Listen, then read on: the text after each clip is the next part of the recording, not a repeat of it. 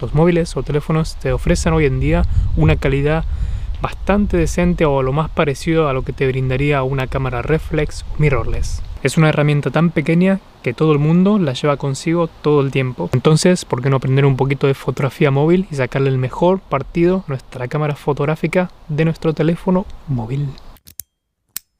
Bueno, súper interesante el video y la verdad que me lo han estado pidiendo un buen ratito. Bueno, decidí simplemente apuntar muchas ideas, muchos tips que son bastante personales que yo utilizo al momento de tomar fotografía con mi teléfono móvil. El video se va a dividir en dos partes. La primera parte va a ser cómo tomar fotografías con el móvil y la segunda parte va a ser cómo editarlas, pero esto ya va a ser en un próximo video. Bueno, antes de comenzar vamos a hacer una serie de preguntas frecuentes que son las típicas preguntas que la mayoría tiene en mente y bueno, realmente me han hecho a través de mis redes sociales. Así que vamos a hacer este pequeñito cuestionario, por así decir, las voy respondiendo para que despejar todas aquellas dudas que bueno, han estado preguntando. La primera, ¿se pueden hacer fotografías profesionales con el teléfono móvil? Bueno, mi respuesta es bastante sencilla, yo creo, y es que depende qué consideres el término tú profesional, ¿no? Porque para mí profesionalmente significa que te dedicas a esa profesión en específica. Entonces mi respuesta es que si es así, no. ¿Se pueden hacer fotografías decentes? Sí, eso sí. Pero hasta el punto de llamarse profesionales, bueno, no creo yo realmente que se puedan hacer fotografías profesionales. Además hay que tener en cuenta la diferencia de sensor, o que de tamaño y de calidad que te ofrece el de un teléfono móvil, el de una cámara digital, DSLR o mirrorless, obviamente. Que ahí está la diferencia, yo considero que es así al menos. Tengo que tener un móvil de gama alta, calidad potente, calidad altita. Eh, la verdad es que no tanto. Yo de hecho he hecho, de hecho he hecho, he hecho bastantes fotografías con mis teléfonos antiguos, desde una Xperia Z, el primero que salió luego se pasó a un iPhone 5, al iPhone 5S y luego al iPhone 6 y ahora tengo el iPhone 8. con todos esos móviles yo considero que he hecho fotografías bastante decentes. Ya se pueden imaginar que son teléfonos antiguos, es decir, no tienen una cámara así como wow, ni mucho menos disparan en RAW, así que se pueden dar una idea. Desde mi punto de vista yo creo que no pasa por que el teléfono sea de gama potente o tenga una cámara alta, genial, así brutal, sino que simplemente más pasa por un tema de composición y encuadre y qué mensaje queremos dar, transmitir con la fotografía, la imagen. La última es, necesito saber de fotografía, tener como una experiencia un poco de antes, un poco previa. La verdad es que según cómo lo tomemos, como lo consideremos, posiblemente necesitaremos un poquito de información o de aprendizaje previo o bien si tenemos ya el ojo como un poco entrenado, sabemos directamente qué queremos transmitir con la fotografía, da igual los valores que tengas, si el mensaje es muy potente, cautiva mucho al usuario que la está viendo, que la está consumiendo, eh, basta y sobra. Pero bueno, siempre hay gente que tiene una manera de ver las cosas, de criticar, de opinión, etcétera. Pero bueno, lo importante es que te sientas a gusto y te guste a ti mismo la fotografía que has tomado y si tiene un valor para ti, yo creo que eso ya es suficiente y no haría falta tener una formación previa, simplemente hacer y tomar la foto en el momento ese es suficiente. El primer tip que yo consideraría primordial, hay que meterse en el papel de, un fotógrafo, ¿no? Piensen que si ustedes van a ir a tomar una foto, tienen que pensar con la, o ir con la mentalidad de fotógrafo. Es decir, no agarrar el teléfono móvil como hace una foto, hacer, uh, mira qué bonito paisaje, está tremendo, le voy a sacar una foto. No, literalmente no. Si lo van a hacer, tienen que tener ese, esa, como diríamos, esa chicha ¿no? de fotógrafo, decir, vamos a intentar simular lo que haría un fotógrafo realmente, ¿no? Coger bien el teléfono, ¿ok? Independientemente de cómo, hacemos, cómo hagamos las fotos, si vertical o horizontal, pero tener esa, esa chicha, como les digo, ¿no? Decir, uh, mira, la, yo qué sé, las torres, las pirámides de Egipto, ¿no?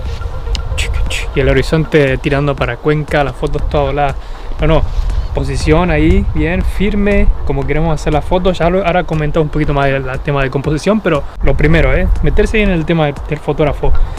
Así, si no, no, no ir a lo pa, pa. Cuando tomamos la fotografía horizontal, nos posicionamos bien, cogemos rígidamente el teléfono y hacemos la fotografía. Lo mismo si hacemos vertical, ¿ok? Otro puntito bastante importante es tener la noción o saber eh, para dónde va a ir dirigida la fotografía que vamos a tomar con el teléfono. Es decir, si vamos a hacer fotografías, por ejemplo, para Storygrams, para las historias de Instagram, probablemente es más conveniente tomar las fotos vertical para que ocupe muchísimo más parte de la pantalla, ¿no? Si la tomamos horizontal va a ocupar la mitad de la pantalla, al menos que utilicemos la función del layout, es decir, las capas para fusionar o hacer como una especie de collage. Bueno, hay que, hay que saber para dónde va a ir dirigida la fotografía. Yo mayoritariamente me gusta hacer como, por ejemplo, si estoy fotografiando en un paisaje, vamos a decir, tomo una serie de fotografías. Sí que es verdad que la prefiero tomarla en horizontal y luego utilizar la función de layout, especie de collage, y poner, por ejemplo, tres fotografías horizontales, una por debajo de otra, pero que ocupe toda la parte vertical de la pantalla. Por eso les digo, hay que saber hacia dónde va a ir orientada la fotografía. ¿Prefieres hacer una foto panorámica, repito, de un paisaje? Yo que sé, si va para la portada de tu página de Facebook, por ejemplo, igual te conviene tomar la foto horizontalmente. Si van a tomar un retrato y quieren subirlo en Instagram para, yo que sé, enseñarle a sus followers, igual conviene tomarla en vertical. Si es un paisaje, horizontal y bueno, ir experimentando. Pero tener en cuenta eso. hay otro tip bastante importante diría yo. Lo que tengo acá es mi trípode secundario, el que utilizo para mi cámara secundaria, por así decir, o pro teléfono móvil. Vamos a suponer que es un modelo, ¿ok? Si vamos a tomarle foto a nuestro modelo y vemos que tiene esa altura, a menos que quiera lograr ese efecto así medio vértigo, medio rarito, exuberante, vamos a tomar la foto de arriba hacia abajo, al menos que queramos ese efecto. Pero si no, la idea o lo ideal sería ponerse a la altura del modelo, ¿ok? En este caso si lo haríamos, lo haríamos de la siguiente manera. Nos agachamos, literal, o sea, nos ponemos a la altura del trípode, ¿vale? Si elegimos si tomamos vertical o horizontal y le tomamos la fotografía, ¿vale? Siempre a la altura, ¿ok? A la altura del modelo. Para que quede lo más, ¿cómo diríamos? Lo más placentero para ver, ¿no? Y que no quede así como ese efecto, claro, si tomamos la fotografía arriba va a dar un efecto como de, de vértigo, ¿no? o algún efecto, bueno, un poquito sí, rarito. Entonces lo ideal es ponerse a la altura del sujeto del modelo. Ok, otro tip para hacer fotografías, si su cámara fotográfica de su teléfono se lo permite, tratar de disparar en RAW, ok, en vez de JPG, RAW o DNG, se puede llamar también en según qué teléfono. Básicamente lo que te hace es que cuando disparas en RAW es como un formato crudo y el teléfono capta más información, es decir, más información en altas luces, tonos medio de la imagen y las sombras. Cuando disparamos en JPG es un formato demasiado, demasiado comprimido que no nos da flexibilidad para luego, por ejemplo, si hemos tomado una fotografía y el cielo se ve demasiado quemado, no tener tanto, tanta flexibilidad para recuperar la información perdida en el cielo quemado, ¿no? en las altas luces. Lo que hace el, RAW es eso, darnos más flexibilidad para luego en la edición de la fotografía recuperar más eh, información. Eh, bueno, tanto si quemamos altas luces como si la imagen está muy subexpuesta, etc. Si tu teléfono no te permite RAW, pues una lástima, vas a tener que disparar en JPG. En ese caso lo ideal es tratar de exponer la fotografía de forma manual lo mejor posible, ¿ok? Por ejemplo, en el caso de iPhone, el RAW se llama DNG, como ven en pantalla. Claro, al menos en el iPhone 8 el, modo RAW no está en la cámara por defecto de iPhone, simplemente tienes que utilizar una aplicación externa, como en mi caso utilizo Adobe Lightroom. Y aquí sí que si me ven aquí yo me voy a la izquierda, lo tengo en DNG y puedo pasar de JPG, del formato comprimido al formato RAW, ok, el formato crudo, DNG. Ok, como comenté en el punto anterior, básicamente es el uso de aplicaciones externas. ¿Por qué? Porque al menos que tu teléfono sea un olla de gama un poco alta, que tenga más eh, potencia la cámara, que sea más pro, vamos a decir. Probablemente eso, ese modelo, esos modelos sí te ofrezcan en la cámara por defecto controles pro, es decir, poder o habilitarte la función de utilizar la cámara totalmente en modo manual. Control de apertura, podemos decir en algunos casos, eh, velocidad de obturación ISO y bueno, etcétera. Millones de funciones que son bastante buenas para tomar una fotografía de forma, bueno, tener más, más control sobre la imagen realmente. En caso de que tu teléfono, como es el mío, no me traiga esas opciones por defecto en la cámara, eh, lo ideal es utilizar aplicaciones externas y la que yo recomiendo casi siempre a todos es Adobe Lightroom. Y el iconito azul que se ve por aquí, Lightroom, vamos a clicar esa estaría la aplicación, a ver si se abre. Bueno, y esto es más o menos la interfaz de Lightroom. Tenemos la biblioteca, bueno, ya lo, esto lo pueden investigar ustedes cuando se lo bajen. Se tienen que crear una cuenta y ya está. Y una vez para abrir y acceder a los controles manuales, le damos al icono azul, de que, bueno, que es una cámara fotográfica, y se nos abre todo, bueno, la interfaz de la cámara, ¿no?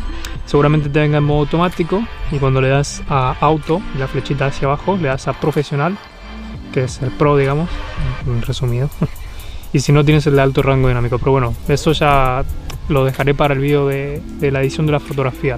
Pero que sepas que esta es la interfaz Pro, que digamos, ves que aquí puedes controlar lo, que mencioné antes del RAW, eh, la ISO, bueno, la velocidad de obturación, el balance de blancos, bueno, tienes millones de funciones. ¿ok? ok, otro punto que es súper importante es el tema de la composición y el encuadre en la fotografía.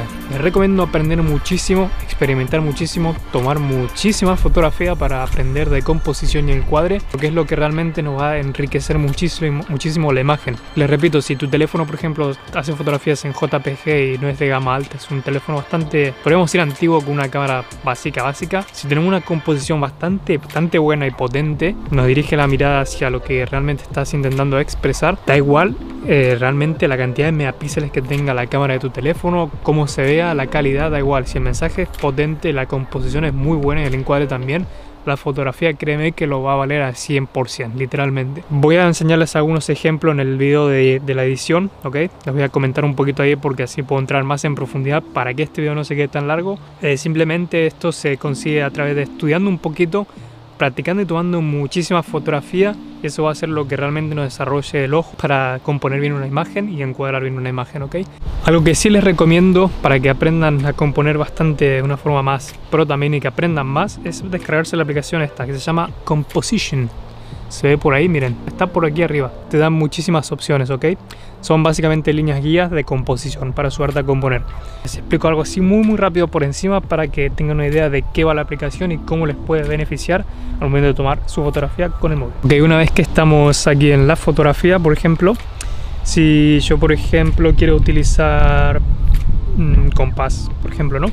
Nos van a aparecer un montonazo de líneas. Esto básicamente te va a ayudar a componer la imagen, literalmente. Es seguir las líneas guías y basándote en lo que quieras expresar y mostrar, vas a poner, ubicar, eh, por ejemplo, un paisaje de una forma u otra, siguiendo las líneas, ¿ok?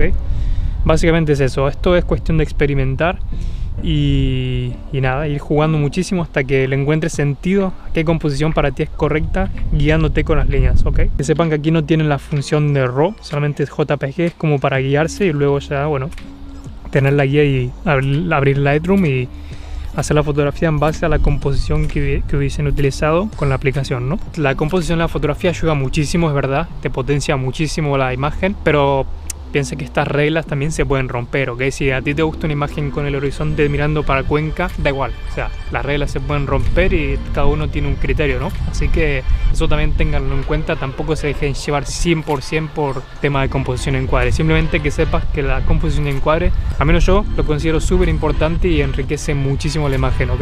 Este es uno de los tips que a mí personalmente me encanta al momento de no solo hacer fotografías con el teléfono móvil, sino más que nada hacer fotografía en general. Es el tema de visualizar, tener una, una visión de qué tipo, cómo voy a hacer la fotografía o en qué me voy a basar o a qué estoy fotografiando, si voy a hacer luego esa fotografía en blanco y negro, si ya tengo la, la fotografía en mi cabeza que va a estar súper contrastada o muy saturada. Hay millones de variantes que simplemente las logro obtener con el simple hecho de observar y tratar de predecir qué quiero tratar de expresar en esa fotografía. Por ejemplo, si voy a hacer fotografía callejera, yo tengo la noción de que probablemente me encuentre luego en mi carrete fotografías eh, súper random, eh, con encuadres bastante difíciles, porque precisamente en la fotografía callejera es muy difícil encuadrar, al menos que vayas con muchísima paciencia, pero siempre tratas de capturar lo que pase realmente en tiempo real. ¿no? Este, también este tipo de fotografía sé que la mayoría las voy a utilizar en blanco y negro, entonces yo ya voy con la mentalidad y voy observando y tratando de predefinir cómo hacer ese tipo de fotografía, ¿ok?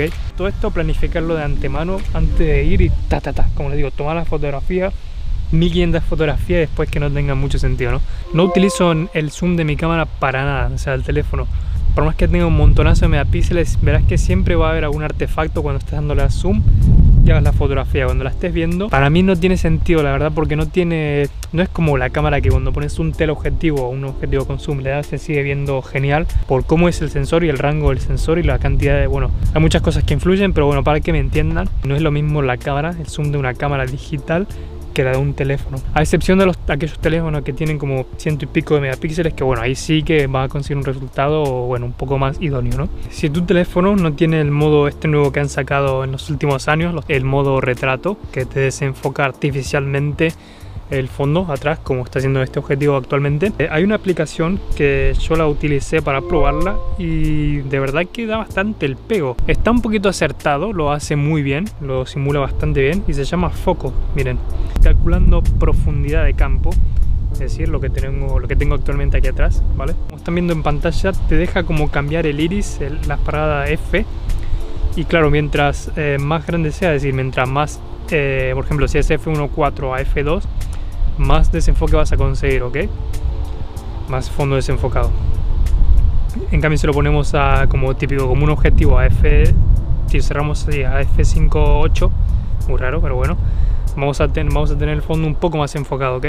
Entonces, claro, si no tenemos ese modo retrato, con esta aplicación se puede hacer tranquilamente, como están viendo. Pero bueno, que sepas que tienes esta aplicación y que está bastante interesante si quieres tomar fotos con, con tu móvil de retrato y tu móvil no te ofrece esta, esta función de desenfocar el fondo, ¿ok? Bueno, hasta aquí el video de hoy. Espero que les haya resuelto, bueno, bastantes dudas. Todas estas son las técnicas que yo utilizo para hacer fotografías con mi móvil. Eh, cualquier duda que tengas o quieras comentar algo, en la caja de comentarios, siéntete libre de poner lo que quieras. Si te ha gustado el video, considera dejarle un pulgar arriba para apoyar el canal y si eres nuevo, considera suscribirte. Mi nombre es Nico y nos vemos en el siguiente video.